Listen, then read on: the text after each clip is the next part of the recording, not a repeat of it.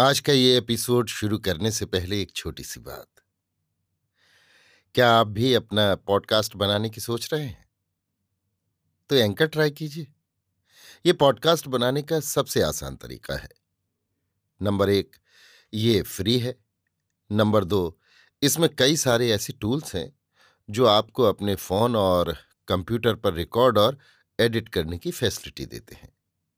Number तीन, आप अपने पॉडकास्ट को डिस्ट्रीब्यूट भी कर सकते हैं, जिससे इसे स्पॉटिफाई और दूसरे प्लेटफॉर्म पर सुना जा सके।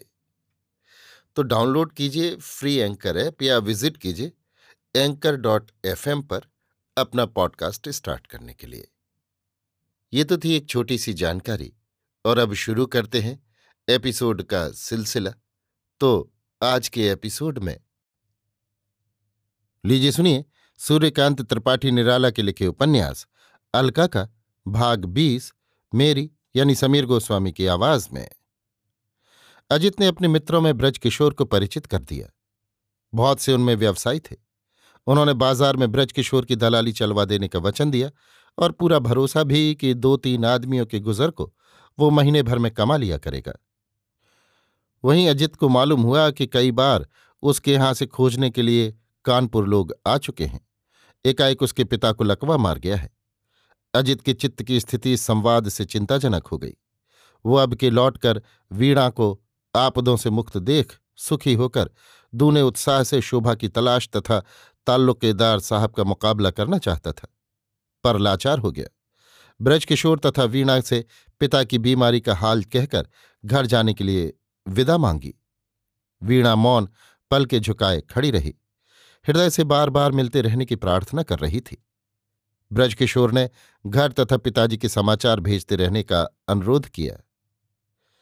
अजित ने भी आश्वासन दिया कि वो उनकी ओर सविशेष ध्यान रखेगा। घर जाने पर अजित को संसार के प्रेम का एक शिक्षाप्रद रहस्यमय दृश्य दिखलाई पड़ा। उसके पिता धनी थे, इसलिए कुटुंब वाले स्वयंसेवक चारों ओर से टूट पड़े और बड़े आग्रह से सेवा करने लगे। अजित की माता इसी संसार की यथेष्ट अनुभव रखने वाली महिला थी। उन्हें समझने में देर न हुई कि अजित के चाल चलन से नाराज, उसे परित्याग करने वाले उसके पिता की इतनी सेवा क्यों हो रही है। हर स्वयंसेवक एक ही उद्देश्य लेकर घर से चला था। यहाँ ऐसे बहुत से एक ही भाव वाले एकत्र हो गए। तब सेवा में सुविधा के स्थान पर असुविधा होने लगी। अजित की माता ने पति को सेवकों का मर्म समझाकर अजित को बुलाने की आज्ञा मांगी। रोगग्रस्त पिता को भी अंतिम बार के लिए पुत्र को स्नेहाशीर्वाद दे जाने की इच्छा हुई और अजित को बुलाने की उन्होंने आज्ञा दे दी। पहले कई बार वो कानपुर में नहीं मिला। उद्देश्य से असफल हो जब जब आदमी लौटे, कुटुंब के लोगों ने तब तब उसके संबंध में अद्भुत अद्भुत खबरें उसके पिता को सुनाईं। किसी ने कहीं अखबार में पढ़ा था कि वो बंगाल के बागियों में मिला है और जो इधर यहाँ डकैती हो गई है उसमें एक मुखबिर बन गया और उसने अजित का भी नाम लिया है। किसी ने कहा तब से अजित चंबल के किनारे खोहों में पड़ा रहता है, एक बदमाश वहां से छूट कर आया है वो बतलाता था। किसी ने कहा पुलिस तीन बार उस पर हमला कर चुकी पर वो पकड़ में न आया, दोनों हाथ दनादन गोलियां चलाता हुआ निकल गया, आदि आदि। इससे पिता की व्याधि में कैसी सेवा हुई सहज ही अनुमेय है। माता ने निकालने की कोशिश की पर असफल हुई। सब निकट संबंधी थे। कुछ लोगों ने खुलकर कह भी दिया कि हमारा घर है, आपको तो सिर्फ भोजन वस्त्र पर अधिकार है। माता रोकर आंसू पोंछ लेती थी। पुत्र का संवाद बिल्कुल झूठ है ऐसा वो नहीं सोच सकती थी, जबकि उसके ऐसे ही चरित्र का एक प्रमाण उन्हें मिल चुका था। जब स्वयंसेवक लोग रोगी के शीघ्र मरने की प्रतीक्षा में थे और माता डरी हुई गृहस्वामी की सतर्क सेवा में, उसी समय अजित ने दरवाजे पर अम्मा अम्मा कहकर आवाज दी। माता ने पुत्र को दुखी हृदय से लगा लिया और विपत्ति की कथा एकांत में ले जाकर सुनाई। दूसरे दिन से स्वयंसेवकगण मकान खाली कर कर अपना रास्ता पकड़ने लगे। इतना एहसान अजित पर रखते गए कि उसके पिता की सेवा के लिए कोई नहीं था। अपना बनता काम बिगाड़कर वे आए थे। बहुत दिनों तक, पूरे दो वर्ष अजित को पिता की सेवा करनी पड़ी। अच्छे अच्छे डॉक्टर बुलाकर उसने इलाज कराया पर कोई फल न हुआ। धीरे धीरे उनका स्वास्थ्य टूटता गया। बहुत पहले ही देहांत हो चुका होता। अजित की तन्मय सेवा के कारण इतने दिन झेलते रहे। क्षीण से क्षीणतर होती हुई एक दिन सदा के लिए सांस रुक गई। यथारीत अजित ने क्रियाकर्म किया। पिता की बीमारी के समय दवा के लिए अजित को प्रायः कुछ कुछ रोज बाद कानपुर जाना पड़ता। वीणा से मिलने को प्राण व्याकुल उद्ग्रीव रहते थे। रोगी की सेवा से थका अजित वीणा से मिलने पर पूर्ण स्वास्थ्य का अनुभव करता, जैसे प्राणों के अंत प्रदेश से एक नई विद्युत स्फुरित होकर नस नस को शक्त तेज कर देती हो। फिर दूने उत्साह से सेवा करने को तत्पर हो जाता। स्टेशन पर उतरकर जीवन की हवा पर उड़ती हुई वीणा के हाथ की पतंग की तरह अपूर्व प्रेम से खिंचता हुआ सीधे उसी के घर जाता। ब्रजकिशोर बाजार चला गया होता था। अकेली वीणा उच्छ्वसित हो हंसती आंखों द्वार खोलकर स्वागत करती, घर का हाल पूछती और पलंग पर बैठा हाल खुद पास जमीन पर बैठकर उसके प्रश्नों की सहृदय झंकार से मधुर मधुर बजती रहती। दोनों एक साथ हंसते, एक बात पर रोते थे। अजित को मालूम हो चला वीणा उसी की है, उसी के हाथ की है। वीणा का हृदय कहने लगा वो अजित के साथ की, उसी के स्वर से ठीक ठीक मिली हुई है। अजित चला जाता। भाई के आने पर वीणा अजित के आने की खबर देती, उसके घर का समाचार कहती। ब्रजकिशोर को भी मालूम होने लगा दोनों एक दूसरे को प्यार करते हैं। नवीन उसके जैसे ख्यालात बंध रहे थे।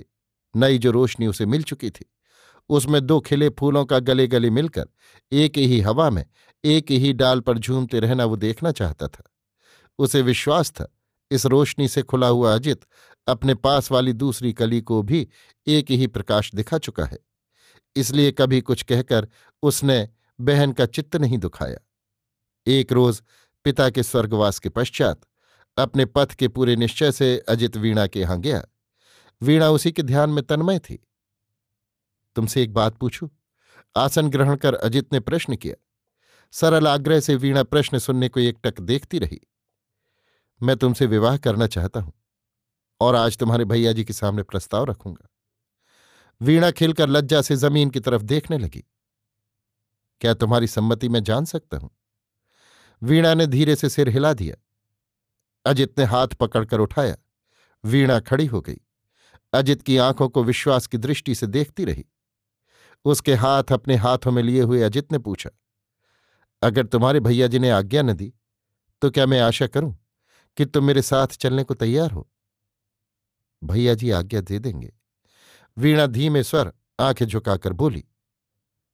वीणा, प्रिया की आत्मा तक पहुंचकर अजित ने कहा, ईश्वर और तुम्हारी आत्मा को साक्षी मानकर मैंने एक हाथ से नहीं, दोनों हाथों तुम्हारे दोनों हाथ पकड़े हैं।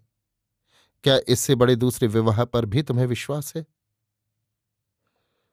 मैं केवल आपको जानती हूं। अभी कुछ दिनों के लिए मैं देहात जाता हूं। तुम मेरे और विजय के बीच की सब बातें सुन चुकी हो। साल भर से अधिक हुआ मुझे उसका संवाद नहीं मिल रहा। उसका पता मालूम करने जाता हूं। शोभा अब शायद ना मिलेगी। मैंने वहां उसे बहुत खोजा है, तुम सुन चुकी हो, पर वो जैसे पर मारकर कहीं उड़ गई। दोनों कुछ देर तक चिंता में मौन खड़े रहे। अजित ने कहा, अब एक इच्छा पूरी कर लेनी है जिसने तुम्हारी एक अज्ञात बहन को संसार से लुप्त कर दिया, तुम्हें भी नीच दृष्टि से देखा, जो न जाने कितनी स्त्रियों की आबरू ले चुका है। उस मुरलीधर को अब के मैं देखना चाहता हूं। मेरे साथ तुम्हारे रहने की जरूरत हुई तो तुम्हें चलना स्वीकार होगा? वीणा ने अब के भी धीरे से सर हिला दिया। उसके दोनों हाथ अजित ने हृदय से लगा लिए। मुस्कुराकर कहा, लेकिन तुम्हें ये वेश बदलना होगा। लजाकर सर झुका वीणा हंसने लगी। उज्ज्वल सौंदर्य का ये लावण्य भार एक बार दो बार अनेक बार देखकर देखने की न भरी आशा भरकर अजित वीणा से विदा हुआ। अभी आप सुन रहे थे सूर्यकांत त्रिपाठी निराला के लिखे उपन्यास अलका का भाग बीस, मेरी यानी समीर गोस्वामी की आवाज में।